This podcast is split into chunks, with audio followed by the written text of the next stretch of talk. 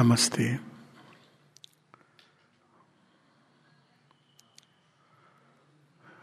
श्री अरविंद, हमारे दैनिक जीवन में आध्यात्मिक चेतना की को मुख्य धारा के रूप में स्थापित करने आए हैं। ना कि उसको एक साइड लेन जिसके द्वारा हम जीवन से दूर जा सकते हैं। किंतु कैसे हम उस आध्यात्मिक चेतना से अपने जीवन को बदल सकते हैं? मुख्य उसका अल्टीमेट उद्देश्य यही है। और इसको हम लोग कुछ इस तरह लें कि वास्तव में हम सबके अंदर जीवन से क्या अपेक्षा है? तो अपेक्षा तो वही है, जीवन सुंदर बने, प्रेम हो, भाईचारा हो वर्ड शब्द यूज़ करते ना, भाईचारा। वही अभीपसा है और लेकिन भाईचारा, देखिए आप, रिलीजन में भाईचारा हो तो दूर की बात है। भाइयों के बीच में चारा नहीं है। भाईचारे की बात छोड़िए। पर कुछ बोले, हम भी चाहते हैं, हम चाहते हैं कि भाईचारा हो। हम सब चाहते हैं कि ऐसा ज्ञान हो जो कभी भी एरर की जिसमें संभावना ना हो, भूल की संभावना ना हो, त्रुटि ना हो। हम सब चाहते हैं कि जीवन आनंदमय हो। अब ये अभिप्सा मनुष्य के अंदर है, आज नहीं है, ये शुरू से है। कोई नहीं चाह, कोई नहीं चाहता कि रोग हो, शोक हो, विलाप करें इम्परफेक्शंस हो, कोई नहीं चाहता है।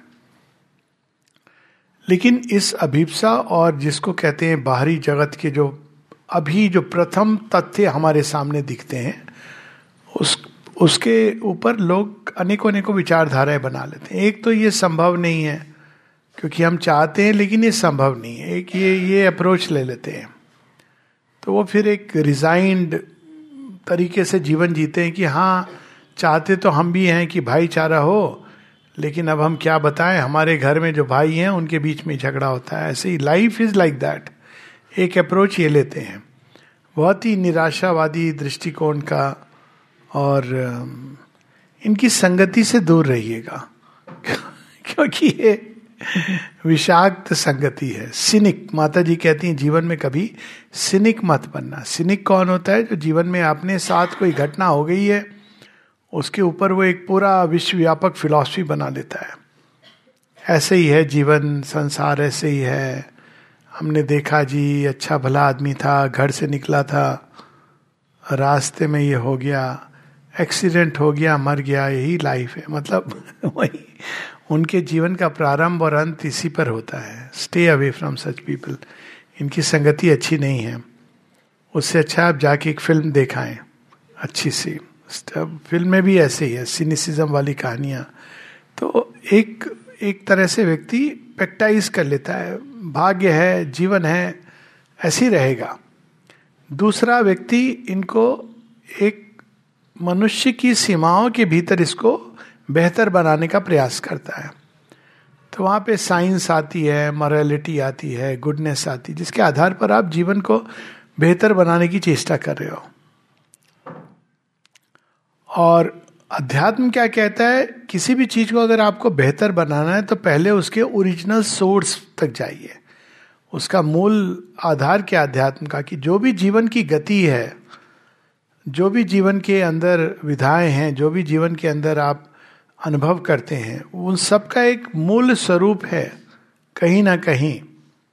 और उस मूल स्वरूप को पहले हमको जानना है, तभी हम उसके टच से ये चीज़ बदल सकेंगे। यानी आप इस तरह से समझिए कि आप कोई चीज़ सीखते हैं, कोई भी कला सीखते हैं तो आप पूछते हैं कि तुम्हारे गुरु कौन है तो बताते हो। तो आपने यहाँ सीखी है आप वहाँ जाके सीखते हैं, उनके गुरु कौन है? तो आप वो अल्टीमेट जो परफेक्ट है, उसके पास जाके सीखने की अंदर में प्यास होनी चाहिए। तब आप वो फाइनल चीज़ को सीख सकें, किसी भी चीज़ के बारे में, अगर आपको उसके ओरिजिन में जाना है। तो आध्यात्मिक जीवन का मूल यही है कि इन सब चीज़ों का जो ओरिजिन है सृष्टि का, वो दिव्य है। अब ये एक छोटी सी चीज़ है, लेकिन इससे बहुत अंतर पड़ता है। यानी ये संसार किसने बनाया? संसार में जो हम अनुभव करते हैं, वो सौंदर्य और असुंदर, सुंदर सुंदर दोनों अनुभव करते हैं। लेकिन बनाने वाला परम सौंदर्य में है। संसार कहाँ से उत्पन्न हुआ? आनंद से। लेकिन हम यहाँ अनुभव करते हैं सुख, दुख। ये अनुभव करते हैं। बनाने वाला सर्वज्ञ है। लेकिन यहाँ पर हम लोग क्या अनुभव करते हैं? ज्ञान और अज्ञान। बनाने वाला सर्वशक्तिमान है। लेकिन यहाँ हम लोग क्या अनुभव करते हैं? बल और निर्बलता, ये हम अनुभव करते हैं। बनाने वाला परम शांति में है, लेकिन यहाँ पर हम लोग अशांति बीच बीच में थोड़ी शांति, इसको अनुभव करते हैं। तो अब पहली चीज़ ये होती है कि कौन है ये सृष्टि करता उसके साथ जुड़ना, उसकी ओर उसको जानना, उसके साथ एक होना। पहले तो हमारी चेतना में ये परिवर्तन आए व्यक्तिगत जीवन में। तो वो एक फ़ेज़ होती है जब पूरी तरह हमारी चेतना एकाग्र होने लगती है भगवान से एक होने के लिए। रियल अध्यात्म तभी प्रारंभ होता है, जब हम भगवान से एक होना चाहते हैं। जब तक हम भगवान को अपने व्यक्तिगत स्वार्थ के लिए चाह रहे हैं तो हमने स्टेप नहीं लिया है रियल भगवान से एक होने का अर्थ क्या है? कि हमारी चेतना जब मूल रूप से वहीं से निकली है, उसके साथ वो जुड़ जाए। उसके और हमारे बीच में मूलतः मूलतः अंतर है नहीं, लेकिन हम सचेत नहीं है। वो अंतर समाप्त हो जाए। तो जब हमारी चेतना भगवान से एक होना, जुड़ना, जुड़ने के पहले क्या होता है? भगवान की ओर मुड़ना। तो मुड़ने का अर्थ है कि आप किसी ने आके बताया, कहाँ चली गई दीदी? हाँ किसी ने बताया, पांडिचेरी चलिए, वहाँ बड़ा अच्छा लगता है समाधि पे। तो अब आपने सुना आपको अच्छा लगा। तो ये क्या हुआ? श्रवण। सुना आपने। हाँ हमने सुन रखा है। बड़ी अच्छी जगह ये एक उदाहरण के रूप में दे रहा हूँ। लेकिन इतना काफ़ी नहीं है। ये आप, अब मनन कि अच्छा हमको भी दो चार किताबें दीजिए, हम भी पढ़ें। तो आपने उनको पढ़ा, मन में धारण किया और उसको अंदर में रिफ्लेक्ट किया, मनन। फिर धीरे धीरे वो चीज़ आपको निधिध्यासन, नहीं, चलना चाहिए हमको। किताबें पढ़ी, हम भी जाएँ। अनुभव तो करें। तो आपने टिकट खरीदा। ऐसे नहीं कि बुलावा जब आएगा। अब इतना तो बुलावा आ रहा है। किसी ने आपको बता दिया, किताबें भी आ गई हैं। बुलावा मतलब टिकट भी आ जाए, वो भी कभी कभी आ सकता है। पाण्डिचेरी से टिकट ही आ जाए कि नहीं, आप कृपा करके आइए। आप बहुत महत्वपूर्ण व्यक्ति हैं। आपके बिना तो हम चल नहीं सकता। ऐसे थोड़ी होता है, लेकिन चलो। अब फिर हम जाते हैं। अब जाने से क्या होता है? कांटेक्ट होता है। और वो कांटेक्ट प्रारंभ होता है एक प्रकार का। मतलब भगवान के साथ कांटेक्ट और उस कांटेक्ट के लिए बहुत सारे माध्यम हैं। किसी भी माध्यम को हम चुन सकते हैं। शेरविंद से किसी ने कहा कि, मैं बहुत दूर हूँ, मुंबई में हूँ तो यदि मैं आपके और माता जी के चित्र पे ध्यान करूँ तो क्या ये सही है? बोलते हैं हाँ बिल्कुल। तुम इसके माध्यम से हमारी चेतना में प्रवेश करोगे। तो ये बड़ा सुंदर वर्ड है कॉन्टैक्ट तो जितने पॉइंट ऑफ़ कॉन्टैक्ट होंगे, उतना सुंदर होगा। कई लोग हैं जो मन में पॉइंट ऑफ़ कॉन्टैक्ट रखते हैं, सोचते हैं, पढ़ते हैं, और हृदय में कांटेक्ट नहीं होता है। कुछ हैं जो हृदय में कांटेक्ट रखते हैं, लेकिन प्राण में कांटेक्ट नहीं होता है। क्यों? क्योंकि वो बस हृदय में भगवान को प्यार करते हैं, लेकिन कर्म में वो नहीं उतर पाते। वो अपने जीवन में जैसे है, वैसे रह रहे हैं। फिर कुछ लोग हैं जो प्राण में कांटेक्ट करते हैं, लेकिन शरीर में वो कांटेक्ट नहीं कर पाते हैं। तो अलग अलग स्तर पे हर जगह हमको भगवान से के साथ कांटेक्ट करना है, क्योंकि एक होने के पहले क्या होता है? संबंध जोड़ना होता है। संबंध कैसे जुड़ता है? आदान प्रदान के द्वारा। तो कैसे आदान प्रदान होगा? भगवान को हम कुछ देंगे। तो जहाँ जो एरिया हमने दिया है, वो खाली है। अब वहाँ भगवान कुछ देंगे। अब हम तो अपने अनुसार देंगे, भगवान अपने अनुसार देंगे। ये सोच के नहीं देना है, लेकिन प्रेम से देना है। तो यदि हमने प्रेम से दिया है तो भगवान भी प्रेम से दे रहे हैं।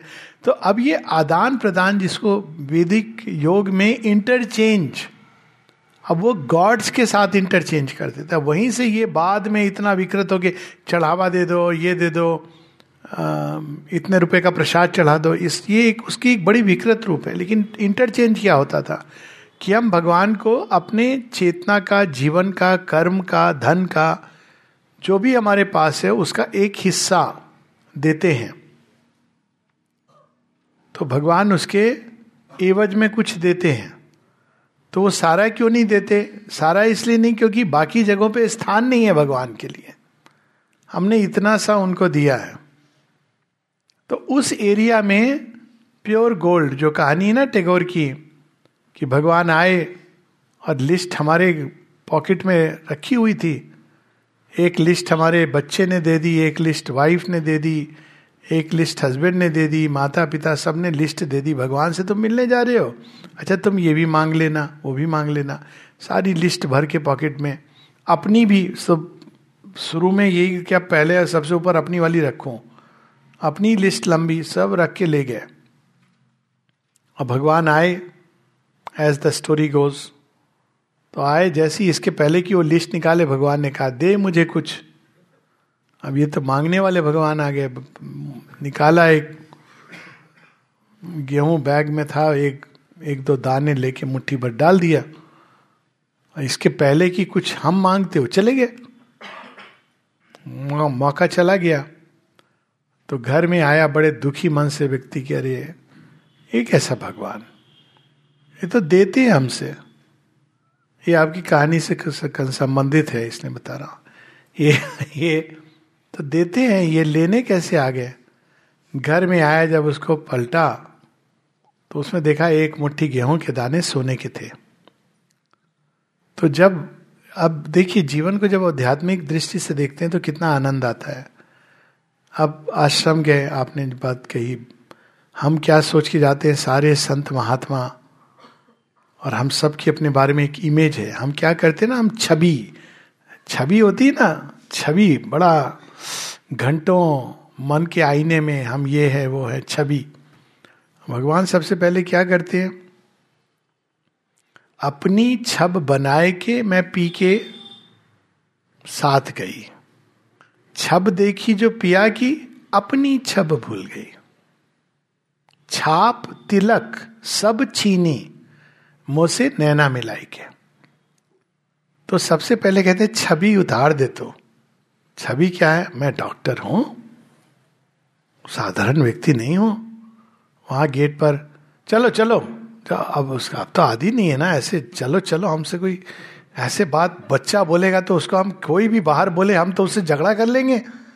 कि आप हमसे ऐसे बात करते हैं आपको बात करनी तमीज नहीं है। भगवान के घर हैं, वहाँ अगर कोई ऐसे बोलते तो आपको समझ नहीं आता है। आप क्या करें?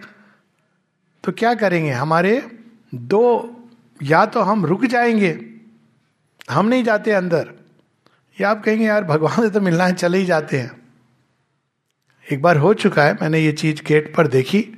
और गेट जो वॉच पर रहते हैं वॉच पर्सन वो झगड़ा कर रहे थे किसी व्यक्ति से, वो भी व्यक्ति हो झगड़ा किस बात पर? मोबाइल के ऊपर हो गया।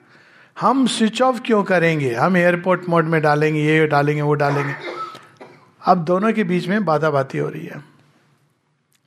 तो जो अंदर जाने वाला तो हम नहीं जाते अंदर, इतना वो करते हो। तो मैंने उसको एक मिनट साइड को बुलाया। देख भैया, तू इतने दूर से आया है, इसे मुँह लगाने के लिए आया है, इसे झगड़ा करने के लिए आया है, जा अंदर, छोड़ दे कर दे इसको स्विच ऑफ़ डोंट थिंक यहाँ पर तू अपने रीजन के साथ इससे करेगा तो ना वो हटेगा, ना तू हटेगा। नुकसान किसका होगा? तुम तो जिसने आए हो, तुम तो आध्यात्मिक जीवन में कहा गया है कि जैसे तीर निशाने पर जाके लगता है, उपनिषदों में ध्यान की व्याख्या दी गई है, फिर वो बाएँ दाएँ नहीं देखता है। उस समय आप ये नहीं देखते हो कि मेरा फ़ोन स्विच ऑफ़ कर दो कर दो। इट डजेंट मैटर उसने कैसे बात किया? Ignore it it doesn't matter हम तो वहाँ नई पहचान लेने जा रहे हैं। तो छवि उतर जाती है सारी। पानी पानी हो जाती है। तो जब हम जीवन में भगवान की ओर जाते हैं तो ये हर प्रकार की शक्तियाँ आती कुछ होती जो आपको बड़ा फ्लैटर करेंगी। यदि बहुत फ्लैटर कर रही हैं तो वो क्या कर रही हैं? अब देखिए, जीवन के मूल्यांकन बदल जाता है। तो क्या कर रही हैं? आपको आपकी छवि को दृढ़ कर रही हैं। छवि सत्य नहीं होती है। और जो आपको आकर के छवि उतारने का काम कर रही है, वो क्या कर रही है? एक्चुअली वो आपको तैयार कर रही है। It is just the other way round तो जब लोग आके कहते हैं, आप बड़े महान हैं। अरे आप तो आप जैसा ही नहीं। तो वो क्या कर रहे हैं हम? कभी कभी कहना पड़ता है कि, भाई देखो, जीवन में वैसी बहुत गड्ढे हैं। तुम तो ना खोदो, छह फुट का गड्ढा एक समय आएगा। ऐसी मनुष्य ना जाने, हर मनुष्य इस भाव से रहता है कि वो पता नहीं क्या है। और कैसी किसी चीज़ों पे लोगों को प्राइड होता है वैनिटी माँ कहती है, और नहीं टर्निंग हो स्पिरिचुअली तो आप सेफ़ हैं, क्योंकि इस आध्यात्मिक जीवन में जो सबसे बड़ा शत्रु है, जो होस्टाइल फोर्सेस का द्वार खोलता है विरोधी शक्तियों का, वो है वैनिटी क्या कहेंगे इसको? दम्भ। मैं कुछ हूँ। और वैनिटी से आदमी गिर जाता है, अकड़ के चल रहा है।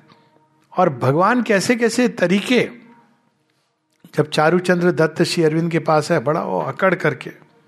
श्री अरविंद को तो चीफ कहते थे, स्वतंत्रता संग्राम। लेकिन यूरोपियन लेडी को मैं माँ के पास नहीं जा सकता हूँ।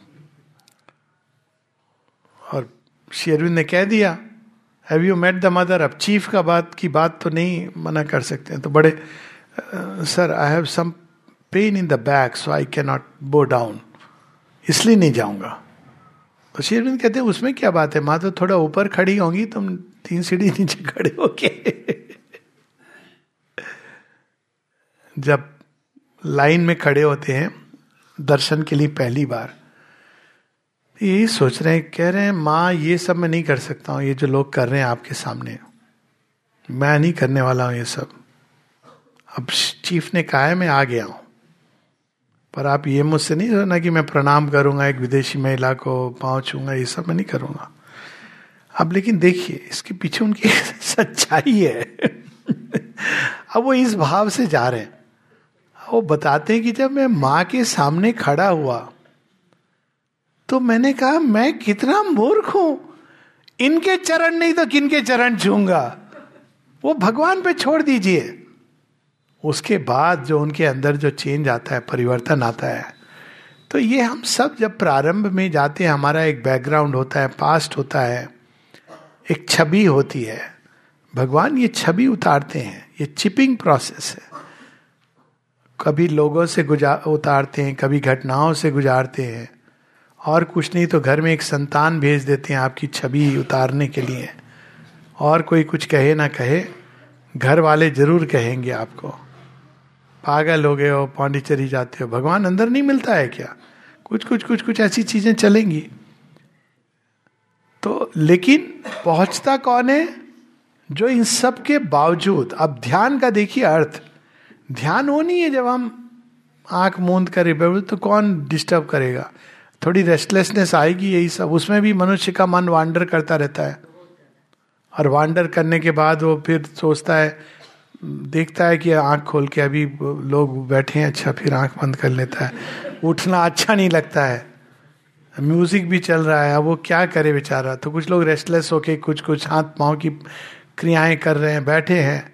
प्रतीक्षा कर रहे हैं, भगवान की नहीं, घंटी बजने की। प्रतीक्षा कर रहे हैं।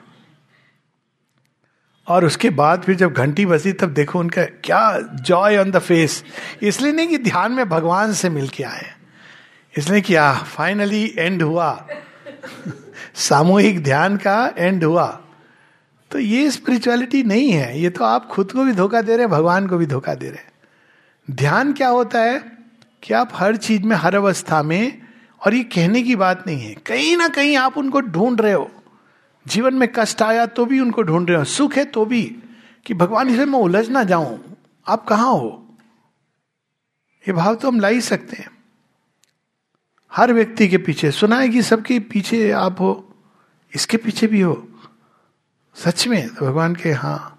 Really ask him he will show how he is behind everyone ये गीता में जो विभूति योग है ना, बड़ी अद्भुत योग, इसको लोग पढ़ते हैं सब अपने हिसाब से कि हाँ ये उत्कृष्ट। लेकिन इस विभूति योग को आप उसको थोड़ा ऐसे जीवन में देखें। जीवन में जो भी उत्कृष्ट है, उत्तम है, सुंदर है, वह दिव्यता की गंध लिए हुए क्या किसी भी व्यक्ति में कुछ भी ऐसा नहीं होता कि जो रियली एक चीज़ जिसको हम अच्छी कह सके? हम अगर ध्यान से ढूंढेंगे तो होता है। उससे कनेक्ट करिए। उसको प्रणाम करिए।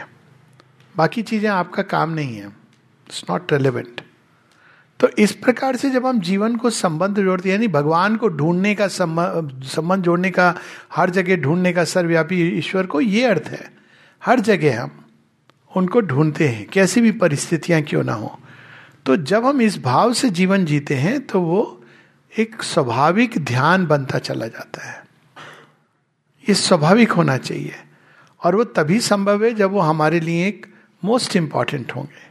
तो ज्ञान में फॉर एग्ज़ाम्पल ये आई ना सोर्स तो अब दो प्रकार के लोग होंगे जो जिन्होंने डॉक्टरी पढ़ी। डॉक्टर का उदाहरण दे रहा हूँ, हर चीज़ में आता है ये। और ये इंपॉर्टेंट है आज के युग में। तो वो उसने डॉक्टरी पढ़ी और बड़ा खुश हो गया कि मैंने तो एम डी डी एम कर लिया। लिख दूँगा डिग्री उसके बाद बस अब लाइफ सेटल हो गया। सबसे भयानक अवस्था होती है जीवन में सेटल हो गया। सुनने से लगता है मतलब कि बस अब तो कब्र की वेट करना। सॉरी कब्र नहीं चिता की सेटल हो गया है बच्चा। कहा सेटल हो गया? उसमें भी आगे। लंदन में सेटल हो गया। तो पहले ही कुछ भयानक था, ये अति भयानक हो गया। वहाँ से छुटकारा पाना बहुत मुश्किल है। ऐसे लोग हैं जो आना चाहते, नहीं आ पाते। आपने घर लिया है मॉडगेज दिया है। It's very difficult to come back तरसते हैं। नहीं आ पाते और खूब इतनी सैलरी पूरी तरह सेटल हो गया। वाइफ हो गई, बच्चे हो गए हस्बैंड ये नहीं होता। ये तो भगवान क्या करते हैं? थोड़ा अनसेटल करते हैं, जब वो कहते हैं, तेरा टाइम आ गया।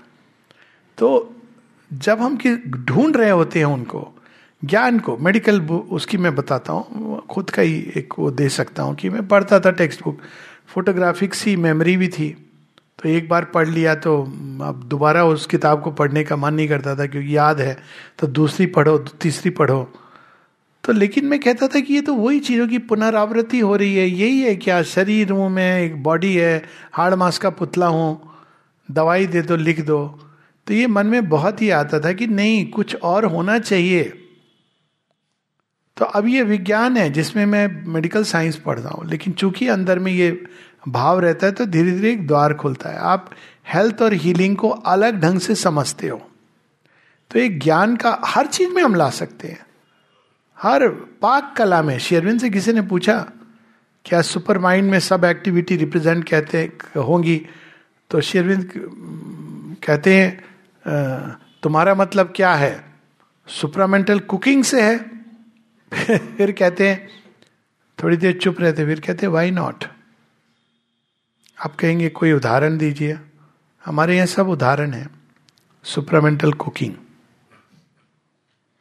सब्ज़ियाँ जब तोड़ती थी माँ, कैसे तोड़ती थी? उनको इस बात का पता हो जाता था, कौन सी सब्ज़ी आना चाहती है, तैयार है, कौन सी नहीं है। वहाँ से प्रारंभ होता था।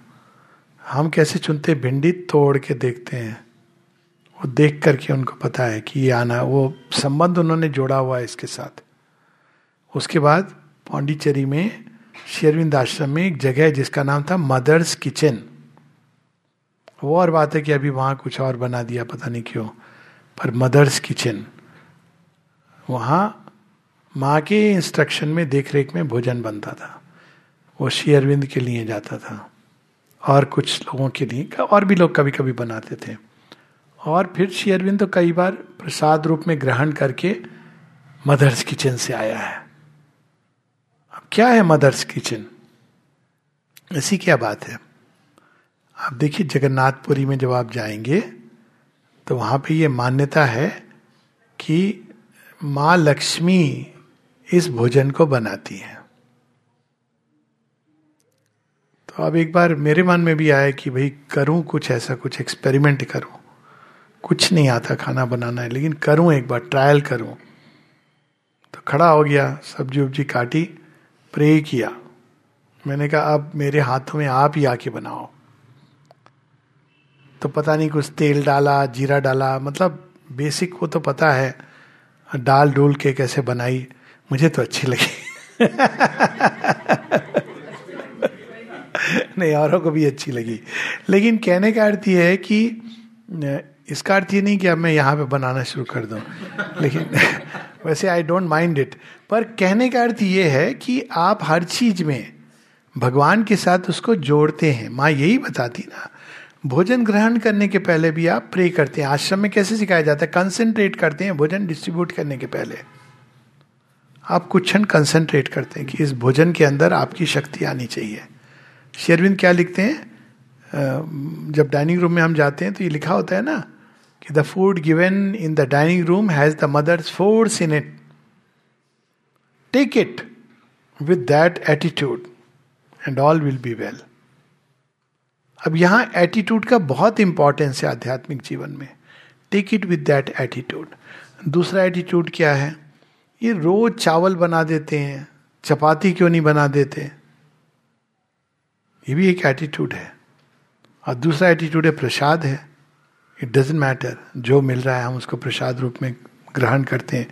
तो ये ये हम लोग जानते कहीं ना कहीं, लेकिन इस धारा को हम भूल गए हैं।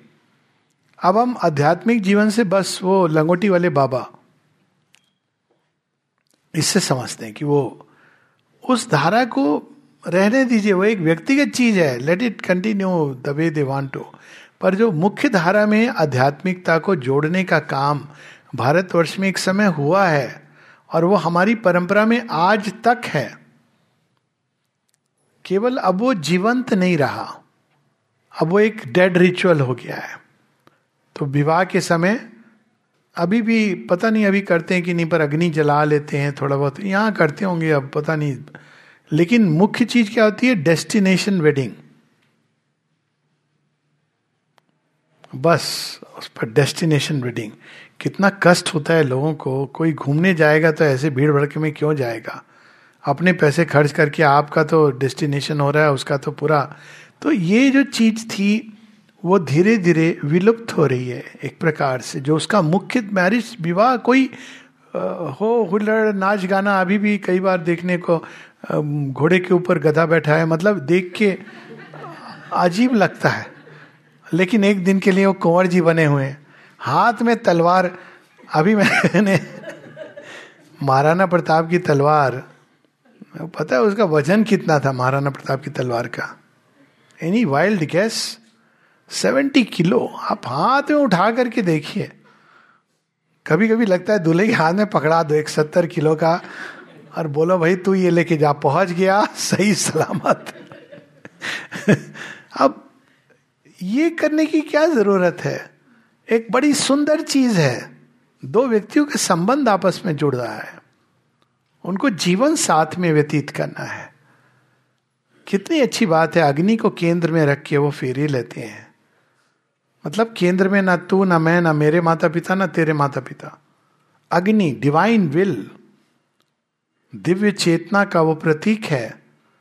अग्नि उसको, उसमें प्रतीक ही नहीं है, उसको आवाहन किया जाता है। इस समय आप साक्षी हो। अब हो गया सब कोर्ट वगैरह में जाके आपको रजिस्ट्री करानी पड़ती है। लेकिन आपका फ़ोटो हो तो वो लीगली वैलिड होता था। अभी भी शायद होगा, पता नहीं। कि अगर आपका फ़ोटो है, अग्नि के फेरे तो वो लीगली वैलिड डॉक्यूमेंट होता है। साक्षी है और साक्षी मान के। अब अगर इसके ऊपर से ये जो बहुत सारी चीज़ें जो जुड़ गई, परतें, उसको हम किनारे करें तो कितनी सुंदर एक चीज़ हो सकती है। और अब अब देखिए नेक्स्ट लेवल पे इसको ले जाइए, जिससे पता चलेगा नए युग में स्पिरिचुअलिटी कैसे प्रवेश कर रही है। अब अग्नि क्या है? अग्नि ईश्वर का प्रतीक है divine will is the custodian साक्षी। अब कितने प्रकार की अग्नि है? सूर्य भी अग्नि है ओरिजिनल फायर एक अग्नि हमारे अंदर भी जलती है। यदि कोई इसको साक्षी मान करके विवाह करता है, दुनिया में किसी ने नहीं देखा। मान्य है या अमान्य है? स्वयं से प्रश्न कीजिए। हमारे भारतीय शास्त्रों में इसका उल्लेख है। कौन सी कहानी में? शकुंतला की कहानी में। कोई बाजा नहीं बजा, कोई अग्नि जला के मंत्र नहीं दिए, विवाह हो गया। और उनके ऋषि कर्ण उनके फादर तो नहीं है, वो तो पेड़ वृक्ष के नीचे पाई गई थी बट फोस्टर फादर हैं। ऋषि हैं आश्रम में। वो क्या कहते हैं? कुलक्षणा तो नहीं, ये सब नहीं, कुछ नहीं कहते। कहते हैं यू नथिंग रॉन्ग और बाद में जब नहीं आता you give birth to the child बच्चे को तुम जन्म नहीं दोगी। और उसके बाद बच्चे को you should reclaim the kingdom ये तुम्हारा अधिकार है। कौन है वो बच्चा जिसके आधार पर ये भारत? तो ये, अब देखिए, सावित्री में शेरविंद ने क्या किया है? एक नई चीज़, कई नई चीज़ें प्रस्तुत की हैं।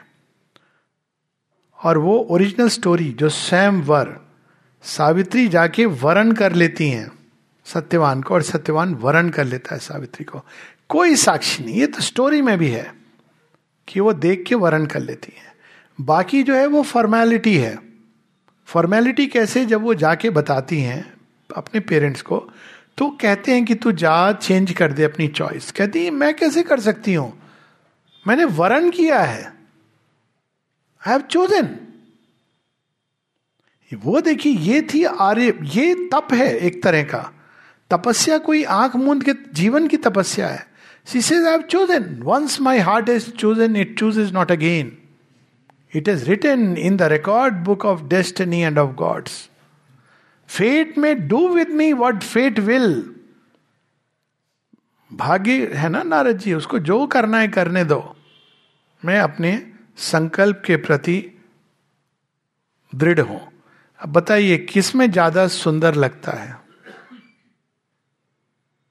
वो वाला जिसमें समाज ने बाँध के रखा है, या वो वाला जिसने आपने स्वेच्छा से, स्वतंत्र इच्छा स्वतंत्र इच्छा की बात होती ना, ये होती है स्वतंत्र इच्छा। आपने चुनाव किया है, आप उसके परिणाम के लिए तैयार हैं। मॉडर्न लैंग्वेज में इसको एम्पावरमेंट कहते हैं। Empowerment is not only about choice, ये सब स्पिरिचुअलिटी जीवन के हर क्षेत्र में है। लोग कहते हैं ना, एम्पावर विमेन एम्पावरमेंट उसमें क्या हुआ? नारी स्वतंत्र है, स्वच्छंद नॉर्मली कहते स्वतंत्र लेकिन वो जो चाहे करेगी, वो क्यों नहीं कर सकती? ज़रूर आप करो, लेकिन उसके परिणाम भी फिर आप रिपरकशन आप लोगे। स्वतंत्र इच्छा का अर्थ यही होता है कि, और यही कर्मिक लॉ का डीपर सेंस है कि एम्पावरमेंट है वो, कि आप जो कर्म का चुनाव करोगे you are empowered entitle to make a choice लेकिन उसके जो परिणाम है, वो भी आपके ऊपर है। आप बाद में किसी और को दोष नहीं दे सकते हो। तो अब इस सावित्री में जो मैरिज का वर्णन है सावित्री सत्यवान का तो शेरविंद क्या कहते हैं? कौन अग्नि की जगह सूर्य प्रकट हो गए और गांठ बांधी जाती है भाग्य ने किस, कहा, कैसे गांठ बांधी है? तो मॉर्निंग हेलो थ्रेड, जो किरणें आ रही हैं, उनके द्वारा भाग्य ने गांठ बांधी है दोनों के बीच में। और मंत्र कौन पड़ेगा तो जो वृक्ष है, उनके बीच से जो विंड्स जा रही हैं, आवाज़ हो रही है, सनन सनन तो वो मंत्र है चैंट हो रही है। और बराती भी होने चाहिए तो बराती कौन है? सारे वृक्ष जो खड़े होके देख रहे हैं। The marriage of the eternal lord and his spouse to place once again in human form तो अब हर चीज़ का एक दोहरा सत्य, एक सत्य है जो उसका गहरा सत्य है। वो ज़रूरी है, तब ये बाहर वाले का मीनिंग है। Otherwise it lose sense Ramayana में भी है रामचरित मानस में तो है कि जब माता सीता देखती हैं, श्री राम को तो वो कहती हैं, वर तो यही होना चाहिए। उन्होंने उनको चुन लिया है। तो माँ पार्वती के सामने, है ना, यही बात गौरी मुदित मुनि हर्षित चली, तुल, पुनि पुनि हर्षित चली, तुलसी भवानी, पूज पुनि पुनि, मुदित मन चली। वो जाती है, वो फूल गिर जाता है उनके हाथ में, प्रे कर रही हैं। तो कहती हैं ब्लेस्ड हो गई। अब वो मैरिज ब्लेस्ड हो गई है उनकी। बाद में आपके जो भी होता है, वो एक चीज़ है। तो इनर ट्रुथ जो कोर है, वो इंटैक्ट होना चाहिए। मैरिज का कोर क्या है? सामाजिक या नैतिक या लीगल पट्टा नाम लिख दिया रजिस्ट्री में, या कुछ और। और deeper that's true it's core is love that flows from the soul वो बाहर का ठीक है, वो एक सामाजिक व्यवस्था है। सामाजिक व्यवस्था आपको कब बनानी पड़ती है? जब अंदर के सत्य को आप खो रहे हैं तो आप पकड़ने की चेष्टा करते हो बाहर से। क्योंकि आप अंदर में उसको विलुप्त हो रहा है, और यही हुआ भारतवर्ष के साथ, वो विलुप्त होने लगा कालांतर में। ऐसे आक्रमण हुए, ये सब हुए तो विलुप्त होने लगा तो आप उसको कम से कम एक नियम। लेकिन आधुनिक युग में ये आध्यात्मिक जीवन किस प्रकार से ये प्रकट हो रहा है? सर्वव्यापी भगवान है, बच्चे नहीं जाते हैं मंदिरों में, कई बार आप देखोगे। ये सभी उसमें हो रहा है। कट्टरपंथी धर्म ज़बरदस्ती करके उनको पकड़ दें ज़्यादा दिन तक आप नहीं कर सकते लेकिन उनकी चेतना में बहुत कुछ है जो आध्यात्मिक चेतना से मेल खाता है। तो एक नया रूप लेकर के एक आध्यात्मिक जीवन की धारा प्रकट हो रही है। It's a spiritual revolution not just revolution जो बंद करके हमने एक सीमित उसमें प्रार्थना बताइए, प्रार्थना कौन सी होती है? एक प्रार्थना है जो हम पुस्तक में पढ़ते हैं, रोज पढ़ते हैं। भगवान भी बोर हो जाते हैं, ये घिसा पिटा कैसे शुरू हो गया इसका? जय हनुमान ज्ञान दूध देख लेना, उसके बीच में आ जाता है। पवन सुत नामा, उसके बाद, बेटा वो शोर क्यों कर रहा है? देख जरा, कारपेंटर तो नहीं आया। शंकर सुमन केसरी नंदन। हनुमान जी तो बड़े प्यारे हनुमान जी ने तो कभी गदा उठा लेना ऐसी, ये सब देख के तो। अब बेचारे ना इतने भोले वाले बैठे हैं, चल जैसे भी तू राम का नाम ले रहा है मेरे पास। लेकिन अब सोचिए, प्रार्थना वो है, या प्रार्थना वो है जो हृदय की गहराई से उठती है। हम भगवान के सामने खड़े हुए, आप उनसे सच में बोलिए ना अंदर में क्या हो रहा है। जिस भी भाषा में बोलिए। उनको सब भाषाएँ आती हैं फॉर्चुनेटली वो भाषाओं के आधार पर उन्होंने अपना विभाजन नहीं किया। मनुष्यों ने भाषा और इसके आधार पर उनका विभाजन कर दिया। मनुष्य बड़े एक्सपर्ट हैं। लेकिन उन्होंने कभी नहीं किया। आप पढ़ेंगे जब तमिल कविताएँ हैं शेयरविंद ने कुछ ट्रांसलेट किए हैं। और मैं कहूँगा कि पढ़ें। अंडाल की कविताएँ हैं। वो Andal actually is not one lineage of Andals जैसे राजा जनक उनकी लीनियज है, जो लेकिन जो अंडाल जो फेमिनाइन जो लेडी हैं, जिनकी पोएम्स लोग बहुत जानते हैं, वो I think she was sixteen और something in the series Andals Alvars इनकी आप पोएम जो पढ़ते हैं, और खासकर अंडाल की पोएम जो ट्रांसलेट की है, आपका हृदय भाव विभोर हो जाएगा। जब वो कहते हैं, मैंने कृष्ण को देखा और एक नया युग प्रारंभ हो रहा है और पूरी सृष्टि में वो भगवान का दर्शन करते हैं। तो एक व्यापक स्पिरिचुअलिटी जो जो रिलीजन के दायरे से बाहर निकल रही है। और हर जगह, जहाँ भी वो देखती कोई सुंदर सी चीज़ तो वो भगवान की अभिव्यक्ति के रूप में देखती है। और जब हम इस तरह से कंसंट्रेट करते हैं, दो प्रकार के कंसंट्रेशन है। एक है एक्सक्लूसिव कंसंट्रेशन वो ज़रूरी है थोड़ी देर के लिए चेतना को विशेष रूप से अंदर ले जाना। लेकिन शेयरविंद कहते हैं कि very soon it should be replaced by an all inclusive concentration all inclusive concentration क्या है? सब जगह आप ढूंढ रहे हो उसी सत्य को। और जहाँ आप थोड़ा सा भी उसका हिंट पा रहे हो ग्लिम्स पा रहे हो तो हृदय आनंद से भर रहा है। तो जब इस तरह से हम जीने लगते हैं, ये आध्यात्मिक धारा जो एक समय भारतवर्ष में प्रकट हो रही थी, वैदिक योग में ये धारा है। इसीलिए वेदों में आप हर चीज़ का, जो बाद में केवल कर्म कांड रह गया, लेकिन वो एक जोड़ने का माध्यम था। हर चीज़ के संस्कार थे, गर्भदान संस्कार, बच्चे को कैसे, कहाँ से, हमारा स्पिरिचुअलिटी कहाँ से प्रारंभ होती है मैरिज से प्रारंभ होती है मैरिज की बात हुई। बच्चा जब घर में आता है कंसेप्शन वहाँ से प्रारंभ हो रही है। जन्म पढ़ने जा रहा है, हर चीज़ में स्पिरिचुअलिटी इंटरट्वाइंड है जीवन के साथ। उस आध्यात्मिकता को फिर से हम लोगों को अपने जीवन में उतारना है। स्पेशल चीज़ें ठीक है, उनका अपना स्थान है।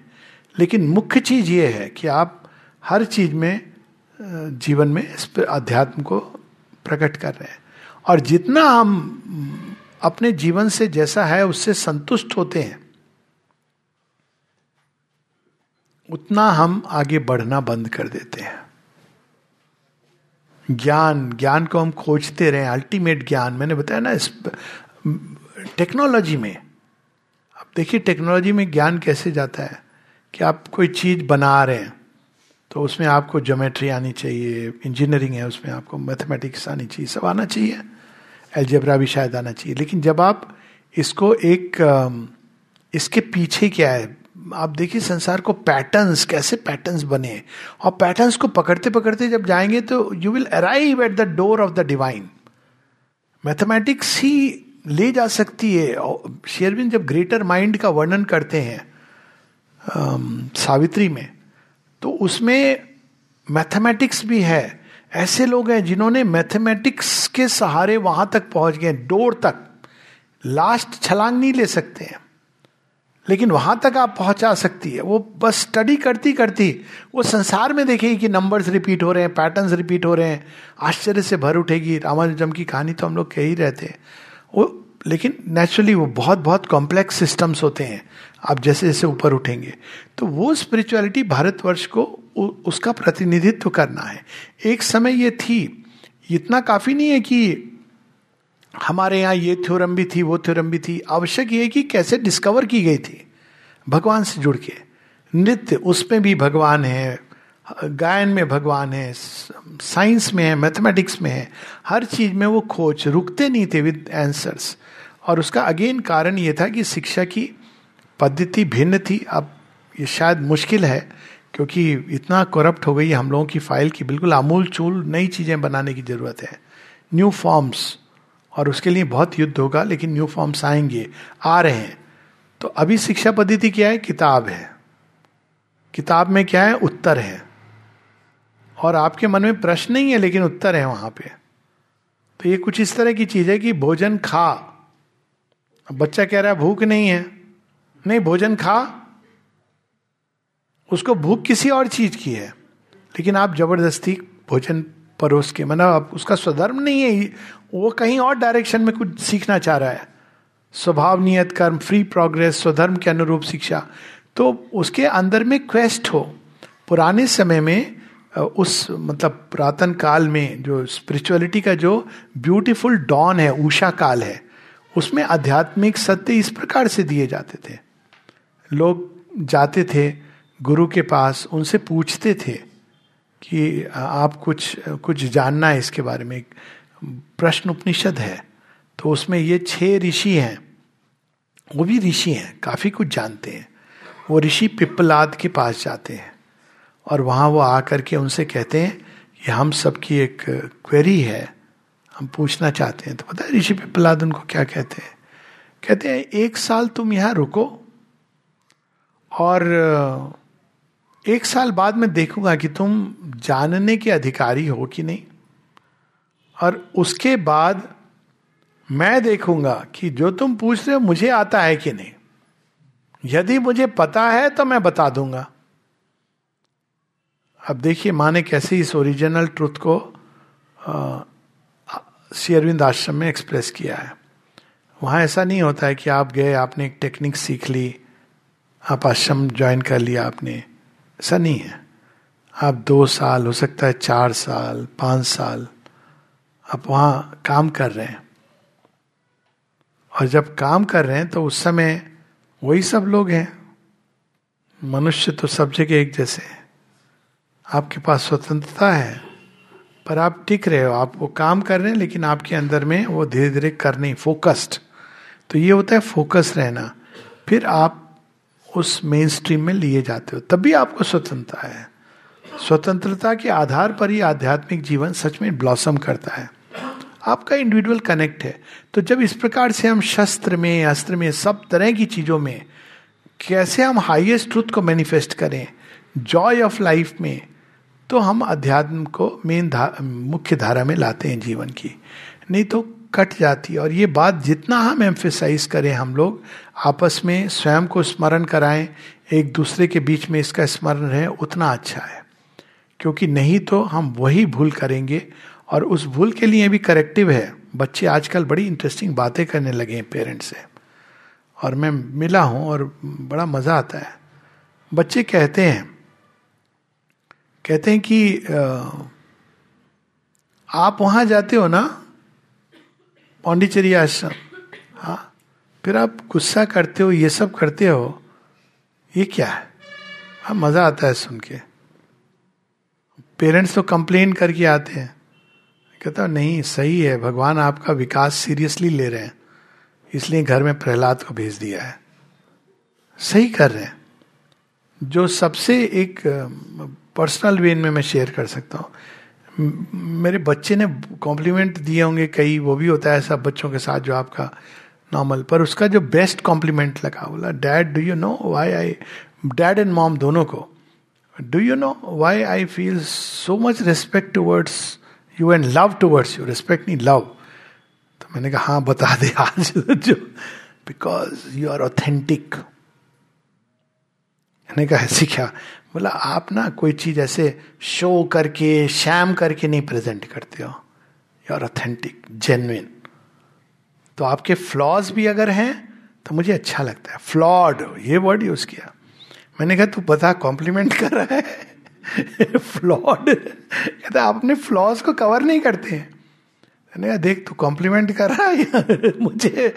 No no I am appreciating you अगर फ्लॉज नहीं होते, ऐसे जैसे पेरेंट्स प्रेजेंट करते हैं अपने आप को कि हम बिल्कुल परफेक्ट क्रीचर हैं तो I would have never felt love and respect for you तो I said thank you so much ये न्यू एज है।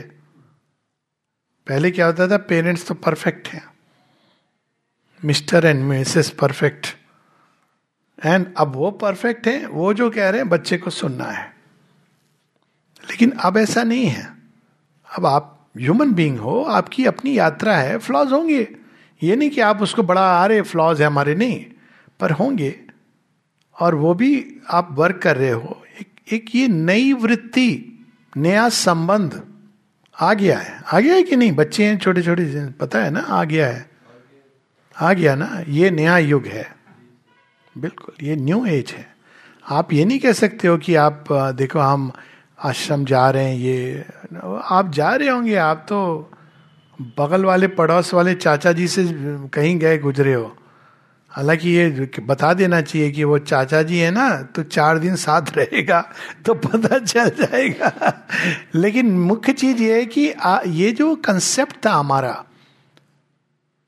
कि spirituality is about that part which is very pure ये सच है कोई डाउट नहीं। लेकिन अगर वो प्योरिटी वो सौंदर्य हमारे जीवन में नहीं उतरता है तो इट इज़ यूजलेस माता जी इसको कहती है misguided mysticism to know that there is a part in us which is pure enough और उसी के खोज में चले जाना और उसको पा लेना। लेकिन जीवन जैसा है, चरित्र जैसा है, प्रकृति जैसी हो, वैसी रहेगी। It is a misguided mysticism तो this what we have to understand कि हम कहीं सत्य निष्ठा ये सब चीज़ें एटीट्यूड्स तो और इसमें आएँगी बहुत सारे। माता जी ने तो इतना सुंदर तरह से बताया कि हमारे जीवन की छोटी छोटी घटनाओं में स्पिरिचुअलिटी ऑपरेट करती है। हर चीज़ में ऑपरेट करती है। आप जा रहे हो भोजन करने के लिए अब कोई, कहीं से कोई कमेंट आ सकता है। एक दिन आश्रम की बात है। बहुत बारिश हो रही थी। अब हर तरह के लोग हैं, कोई जलस भी फील करते नया नया कोई टॉक्स वगैरह अच्छा तो अपने आप को कुछ समझते मेरे अंदर ये भाव नहीं है, लेकिन दूसरा व्यक्ति समझ सकता है। तो बारिश हो रही थी। मैं अपनी वो फटफटिया चप्पल, वो क्या, वो रबर वाली चप्पल लेके चढ़ा था, गिर गया। सीढ़ी के ऊपर। फिर पकड़ कर ये चढ़ा, फिर गिर गया स्लिप कर गया। तो एक हैं सब लोग जानते हैं उनको थोड़े एरोगेंट टाइप हाँ ग्रेट मैन इज़ फॉलन तो मैंने कहा greatness is not in not falling greatness is in getting up again every time you fall लो मैं उठ खड़ा हुआ। फिर से उठा। मैंने कहा हाँ, ये जो कंसेप्ट है ना लाइफ का if you have fallen that is human to rise again after you fall that is only the divine can do original fall कैसी है डिवाइन की? जड़ तत्व में चला गया। इससे बड़ी कोई फॉल होती है। लेकिन वो उठते हैं बार बार तो ये एक स्पिरिचुअलिटी जिसने एक सुंदर आपके अंदर एक प्यारा सा कोना है, घर के अंदर लोग बना के रखते हैं ना। एक कमरा हमने भगवान को दिया हुआ है। कभी कभी एक कबर्ड के अंदर भगवान बंद है। ठीक है, जैसी जो। अब वो वाला भगवान नहीं रहा। अब वो तो आपके पीछे पीछे बेडरूम में आ रहा है। और आप बोलेंगे भगवान यहाँ क्यों आ गया? आपका तो स्थान वहाँ है। अब नहीं है वो, वो मैंने छोड़ दिया वो स्थान। सर आप सच में बेडरूम में बैठोगे? हाँ मैं बैठूँगा। तू जो करने कर। आप क्या करेंगे? मैं सर्व साक्षी हूँ देख रहा हूँ मैं। अब आपको प्रॉब्लम हो गई। दुनिया में कोई नहीं था वहाँ पर। आपकी प्राइवेट स्पेस थी। जो चाहे आप कर सकते हैं, टेलीविज़न पे जो आपने लगाया, लगा लिया यूट्यूब पे जो गाना सुनना था, सुन लिया। अब समस्या हो गई ना, भगवान बैठे हुए इनको हम ये बॉलीवुड का वो गाना कैसे सुनाएँगे? This is a way to live life माता जी इसको किस सूत्र में कहती हैं शेयरविंद रूल देती है, उन्हें कोई नियम नहीं दिए। ये कर, वो मत कर। कई बार लोग पूछते हैं, यम नियम बताओ। कोई यम नियम नहीं है। लोगों परेशानी भी होती है इससे। एक ऐसा आश्रम है तुम्हारे यहाँ, कुछ लोग नॉनवेज भी खा लेते हैं। ये कैसा आश्रम है? कहता यही आश्रम है। क्यों? क्योंकि यहाँ पे कोई भी चीज़ बाहर नहीं, अंदर से निर्धारित की जाती है। कुछ तो रूल होगा। हाँ रूल है ना। क्या रूल है? सिर के ऊपर रुमाल रखने का रूल होगा नहीं। वो भी रूल नहीं है। ये कपड़े पहन के जाने का रूल होगा नहीं। लड़की लड़के अलग अलग जा रहे हैं, ये रूल होगा, ये भी रूल नहीं है। रूल कुछ तो होगा आपके यहाँ। हाँ है रूल तो बताइए ना, क्या रूल है? तो वो रूल है, एक ही रूल है, लेकिन उसको तुम फॉलो नहीं कर पाओगे। यम नियम कर लोगे। पता है क्या रूल है आश्रम का? जो पहला और आखिरी रूल रियल सेंस में। Golden rule live always as if you were under the eye of the divine mother do nothing अब डू नथिंग तो ठीक है. Try to think and feel nothing that would be unworthy of the divine presence कोई आपको रोकने टोकने वाला नहीं है. आश्रम में बहुत फ्रीडम है. कोई रोकने टोकने वाला नहीं. कोई आपके नाम पे वो नहीं कर रहा है. टिक मार्क इसने ऐसा किया, वैसा किया. कुछ भी नहीं. आपको ये रूल दे दिया. अब आप, अब बोलो इसके परिणाम आपके ऊपर है। अगर आप आप चाहते हो विकसित होना तो you have to follow this आप नहीं फॉलो करोगे तो कोई वहाँ पर रौरव नरक का दरवाज़ा नहीं खुला हुआ है। You will miss the goal इससे बड़ा और क्या दुष्परिणाम हो सकता है? तो द, द, पूरा जो एक नियम कि आप इस प्रकार से जीवन जियो और कहानियाँ इस प्रकार की कि हमें माँ देख रही हैं। और देख ही नहीं रही है, सक्रिय उपस्थिति। लोग बताते हैं, जब माता जी के सामने जाते थे तो क्या होता था? कहते हैं शेरविंद के सामने जाता था, जाते थे तो लगता था कि अनंतता में चले गए उनकी आँखों में देखते लगता अनंतता में चले गए। और माँ की आँखों में देखते थे तो इतनी प्रचंड शक्ति, रूपांतरणकारी। लगता था, माँ ने हमारी आँख में नहीं देखा, हमारी आत्मा तक प्रवेश कर गई है। और हम बिल्कुल सारे निर्वस्त्र, अनावरण, सब कुछ हमारे आवरण हट गए। कुछ छिपा नहीं रह रहा है। और फिर किसी किसी ने तो बताया कि ऐसी, ऐसे स्थान जहाँ पे, जैसे ये लोअर वाइटल का, पेट का एरिया कहते ऐसा लगता था यहाँ एकदम सुइयाँ चुबा दी हैं उन्होंने। सर्जरी हो रही है, केवल आँखों से देख करके। बाद में लेकिन हमको बड़ा रिलीफ मिलता था। कोई वृत्ति हमारे अंदर से चली जाती थी। और जब वो चली जाती थी, कहते तब माँ अगले क्षण इतनी सुंदर मुस्कान के साथ ही कुड नॉट इमेजिन तो she is ready to do it अब अगर हम इसको छिपाए ना, स्पष्ट उजागर कर दें तो वो चीज़ जल्दी होगी। तो इस चीज़ में क्या चीज़ हमको प्रिवेंट करती है माँ को सब कुछ अपना देने में? तो माता जी एक बड़ी इंटरेस्टिंग चीज़ बताती हैं। कहती थी conception of good and bad अब क्या होता है conception of good and bad से? गुड एंड बैड से क्या होता है कि हम फॉरन एक कॉलम बनाते हैं गुड बैड अपने लिए किस कॉलम में लिख देते हैं? सब कुछ गुड पर ये भी अच्छा नहीं लगता, कुछ तो बुराई बताओ तो आप किसी पूछो, मेरे अंदर एक बुराई है। अब बुराई भी ऐसी होगी जो एक्चुअली अच्छा ही है प्रेजेंट ऐसे। बस एक बुराई है मेरे अंदर। वो समय पर बहुत मुझे समय की पाबंदी का बड़ा जल्दी पहुँच जाता हूँ। ये बुराई है। इसमें क्या बुराई है? वो है ना, फ़िल्म आई थी शोले, उसमें बताता है, बहुत अच्छा है हमारा तो हम सारी चीज़ें एक कॉलम में लिख करके तो गुड एंड बैड में क्या होता है, हम अपने अंदर छिपी चीज़ों को नहीं देख पाते। बहुत कठिन होता है देखना, हमारे अंदर भी कोई बुराई हो सकती है। लेकिन दूसरों के अंदर, जितनी दूसरों के अंदर बुराई हम देख रहे हो, सब हमारे अंदर है। इसीलिए दिख रही है। अगर हम उस बुराई को जानते नहीं तो हम देख नहीं पाते बच्चे नहीं देख पाते क्योंकि वो जानते नहीं है। जब बड़े होते तो देख पाते हैं, उनके अंदर प्रवेश कर लेती है। तो जो concept of good and bad है, उसकी जगह हमको चीज़ें जैसी हैं, वैसी देखनी चाहिए। और उनको इस दृष्टिकोण से देखनी चाहिए कि ये चीज़ मेरे और भगवान के जुड़ने में बाधा कर रही है कि नहीं। That's all that is required और तब हम एकदम देखते हैं कि बहुत सी चीज़ें जिनको हम अच्छी कहते हैं। ड्यूटी मेरा कर्तव्य है ये। आप देखें कि ये बाधक बन रही है। और ऐसी चीज़ें जिनको हम समझते थे कि ये तो मेरे अंदर बहुत बुराई है, उसके अंदर एक शुभ की संभावना छिपी होती है। तो जब हम इस प्रकार से हर चीज़ के अंदर ऑफ़र करते हैं, निकाल के स्पिरिचुअलिटी में चीज़ों को गुड और बैड से नहीं समझा जाता है।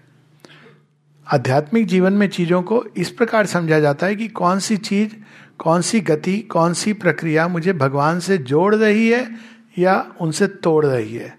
कौन सी चीज़ पर्दा हटा रही है, कौन सी चीज़ मार्ग में बाधा बन रही है। इतना ही देखा जाता है। और इसके लिए कोई टेक्स्ट बुक पढ़ने की ज़रूरत नहीं है। स्वयं ही हम देख लेंगे। क्रोध करने से क्या होता है? ये अपने we are our own psychologist जब क्वाइट होता है, मन तो क्या होता है? भय होने से क्या होता है?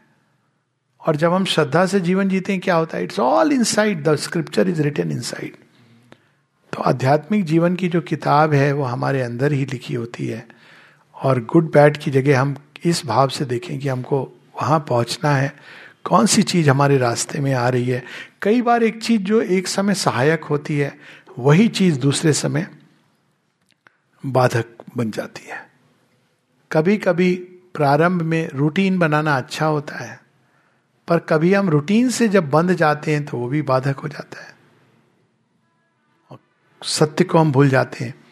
आश्रम में शाम को किसी को माता जी ने भेजा कि तुम ब्रेड ले आओ, बेकरी से एक साधक को भेजा। साधक से कहा, ब्रेड देने को। साधक ने कहा, पाँच बज गए, बेकरी बंद हो गई है। तो कहा, माँ ने भेजा है। तो क्या हुआ? माँ ने समय निर्धारित किया है। अब पाँच बजे के बाद मैं बेकरी नहीं खोलूँगा।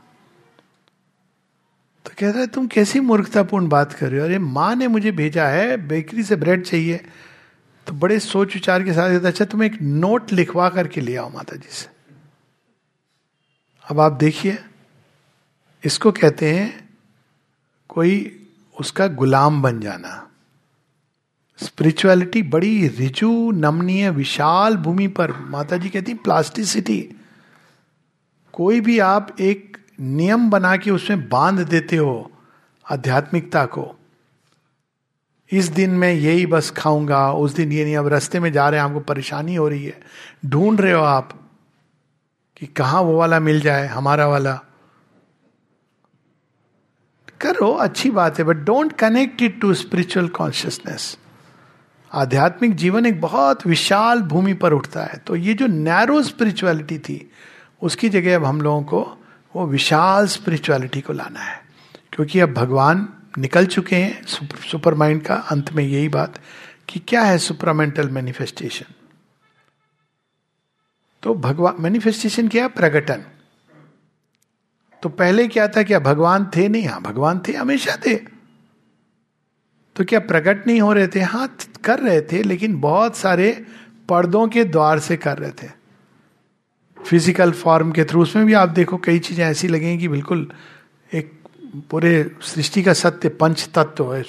एक तरह से अगर आप शरीर की रचना देखो तो ये क्या है? ये स्पेस थॉट के माध्यम से आप mind can go into vast space एक एक इंद्रिया, एक एक तत्व के लिए बनी है। तो स्पेस के बाद कौन आता है? वायु। वायु के बाद कौन आता है? अग्नि। है ना? यहाँ फायर का पूरा स्थान यही है। हार्ट पंप करता आपको। कोर उसके ठीक नीचे भूख, सारी जो अग्नि है उसके बाद क्या आता है? जल। जितने भी जल की चीज़ें हो रही है ना, किडनी, विडनी सब, जल। और उसके बाद में क्या आता है? मूलाधार, पृथ्वी। तो वो एक पूरा विज्ञान है कि आप कहाँ पे आपको तकलीफ़ है you can know where the problem is going on body की रचना ऐसे हुई है, लेकिन वो छिपी हुई है। मतलब directly we cannot see divine लेकिन अगर हम ध्यान से देखें, जैसे उसकी रचना हुई है परफेक्शन से, सब चीज़ से, फिर प्राण के माध्यम से भी दिखाई देते थे, मन के माध्यम से फिलॉसफीज के थ्रू हमने पकड़ने की चेष्टा की। लेकिन सुपर माइंड में क्या नई चीज़ हो रही है? अब वो बिना किसी पर्दे के अभिव्यक्त हो रहे हैं। लेकिन पर्दों को तोड़ के नहीं, उनको मॉडिफाई करके। इतना ही डिफरेंस है। हर बार जड़ तत्व के आधार से भगवान प्रकट होना चाहते हैं, लेकिन कोई बीच में मीडिएट करती है चीज़ जो जड़ को मॉडिफाई करती है और भगवान प्रकट होते हैं।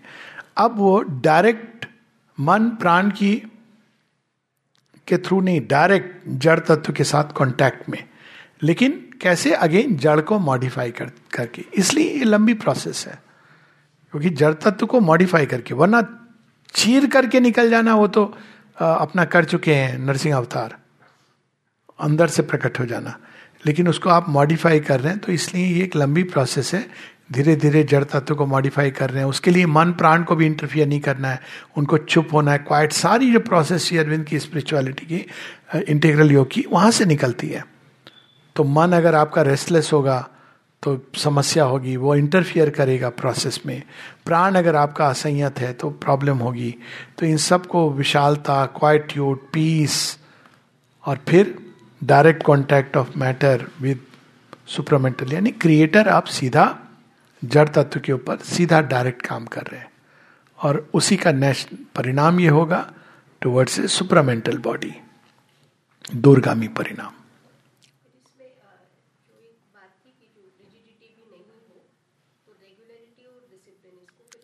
हाँ तो वही डिसिप्लिन और रेगुलरिटी इसका जो मूल है, किस लिए हम कर रहे हैं? तो माता जी इसको कहती है why you are doing whatever you are doing conscious हो जाना है।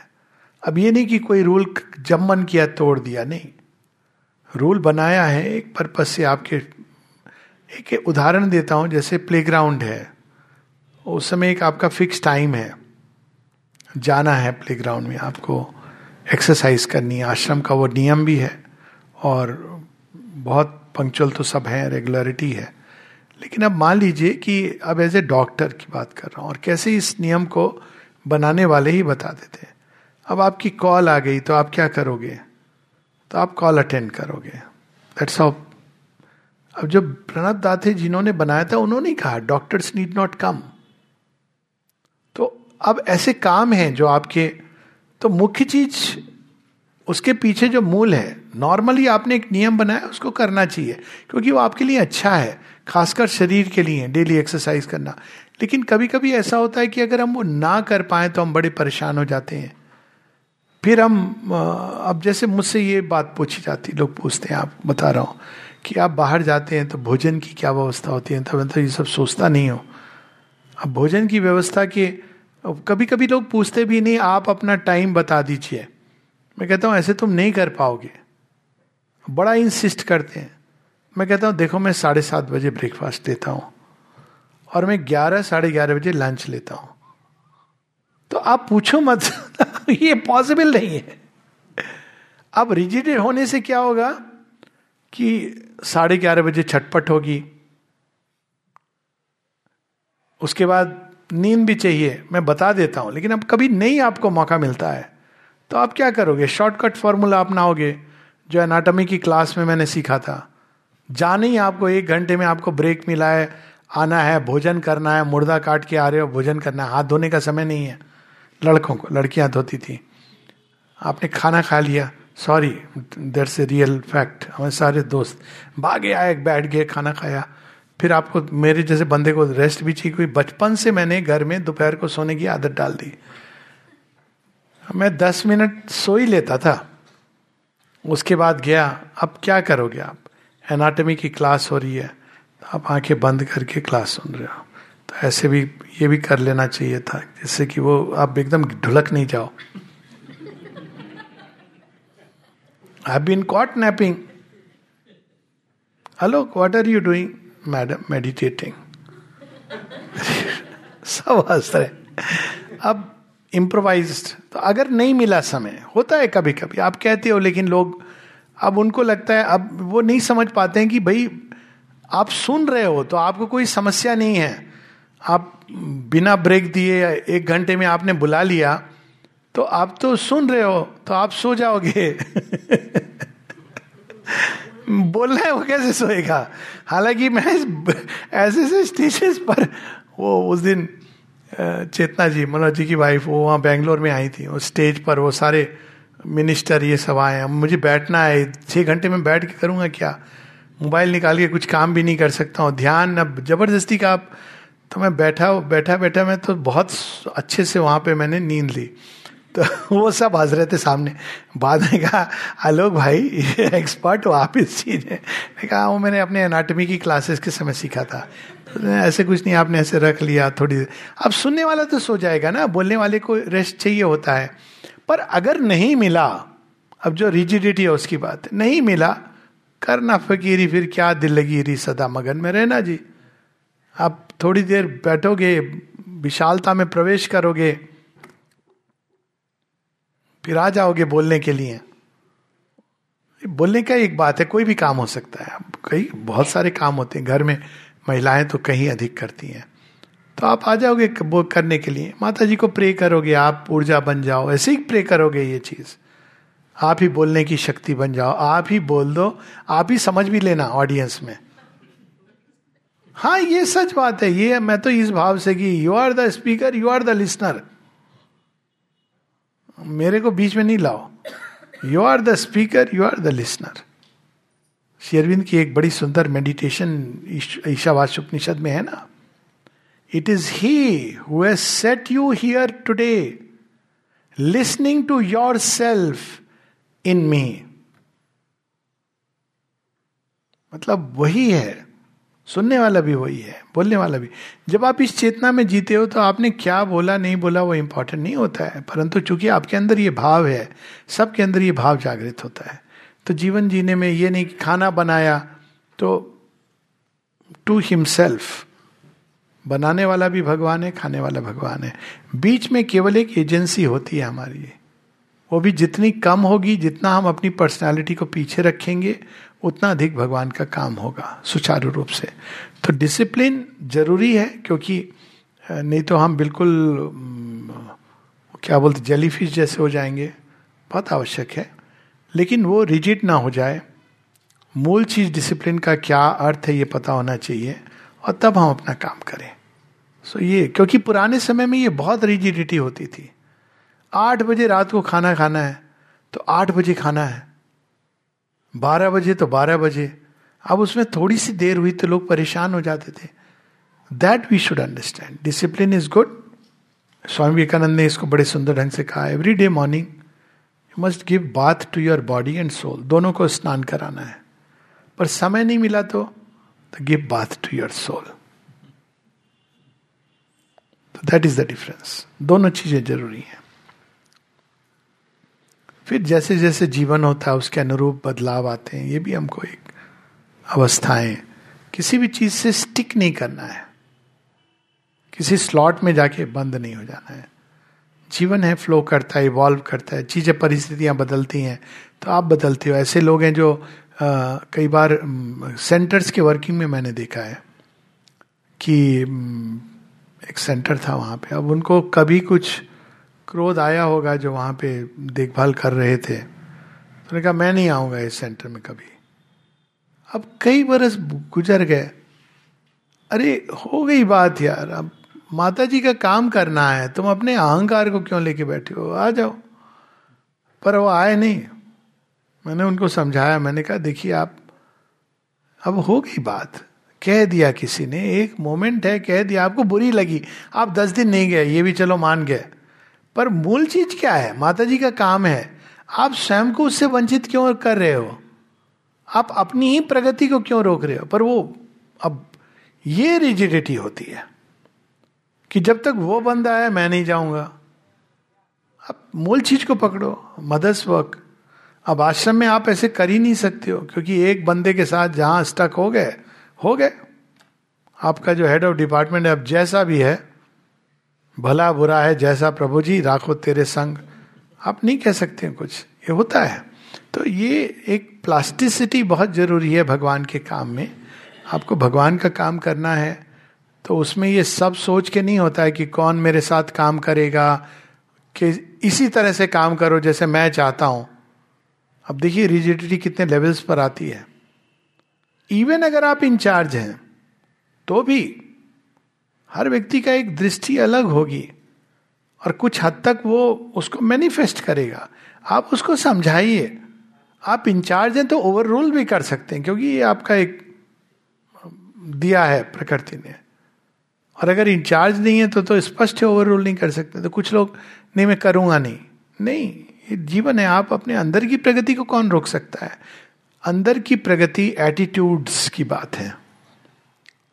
वो कर रहा है, जब तक वो करेगा तो वो जैसे करेगा, ये उसकी समस्या है, पर मेरे और माँ के बीच में कोई नहीं आ सकता सिवाय मेरे। सो ये एटीट्यूड लेकर के जब हम चलते हैं तो धीरे धीरे प्लास्टिसिटी भी आती है और डिसिप्लिन भी रहता है। डिसिप्लिन है कि मुझे सेवा देनी है, मैं सेवा दूँगा। और रिजिडिटी तब आती है जब हम कहते हैं कि मेरे, मैं जैसे कह रहा हूँ, वैसे ही करे वो। नहीं तो मैं नहीं मैं नहीं भागीदार होता। और मैंने अच्छी अच्छी यज्ञ वेदियों को इस प्रकार से टूटते हुए देखा है। कभी मत होने दीजिए। ये यज्ञ वेदी है। आपस में जो भी होंगे मतभेद नेचुरल ह्यूमन लाइफ है। लेकिन कभी मतभेद ऐसे ना हो कि उसके चलते जो मुख्य काम है वही खराब हो जाए। आपस में परिवार में लोग लड़ते हैं ना, नहीं कले होती, लेकिन परिवार पर कोई संकट आता है तो आप साथ खड़े होते हो कि नहीं? राष्ट्र के साथ भी यही भाव होना चाहिए। माँ शेरविंद का राष्ट्र के साथ भी कि अगर कोई हम एक साथ हैं, हम आपस में डिफरेंसेस ऑफ़ ओपिनियन हो सकती हैं। तो ये भी एक योग का एक प्रोसेस है। माता जी एक जगह कहती हैं कि there is a consciousness in which all can unite चेतना, अब जब मान लीजिए डिफरेंसेस बड़े स्ट्रांग है तो हमको क्या करना चाहिए? हमको एक चेतना में ऊपर उठने का प्रयास करना चाहिए, जहाँ पे यूनिटी आ सके। कैसे प्रयास करेंगे? ये सबके ऊपर है इंडिविजुअली हर व्यक्ति प्रयास करेगा। और प्रयास करके यूनिटी कैसे आएगी? जब वो बाहर के को नहीं पकड़ेगा, पहले अंदर को पकड़ेगा। कोई व्यक्ति हो सकता है उसका तरीका गलत हो, लेकिन उसका भाव क्या है? उसका भाव सही है कि नहीं है? हो सकता है उसकी समझ नहीं हो, लेकिन वो करना क्या चाह रहा है? भाव इंपॉर्टेंट है। ये भी इंपॉर्टेंट है, लेकिन भाव भी इंपॉर्टेंट है। और तब उसमें हम ज्वाइन करें कि हम सब एक ही चीज़ चाह रहे हैं, भाव। अगर भाव में भी नहीं है, तब आप देखिए कि हो सकता है आपको एक रीशफलिंग की ज़रूरत है कोई जगह पे। ये सारी चीज़ें इसकी प्रोसेस है। तो उसमें प्लास्टिसिटी क्योंकि केंद्र में माँ का काम। भारत केंद्र में कौन है? भारत की जीवंत आत्मा। लास्ट रिसोर्ट उसका वार भी होता है। वो भी एक प्रोसेस है, श्री कृष्ण कहते हैं। But central goal of an individual and collective life should never be forgotten उस हिसाब से अपने को रिजु बनाना प्लास्टिसिटी उसको केंद्र में रखते हुए। पर जो अपने को दिया है, उसको पूरी तरह डिसिप्लिन के साथ निर्वाह करना। That is the secret of balancing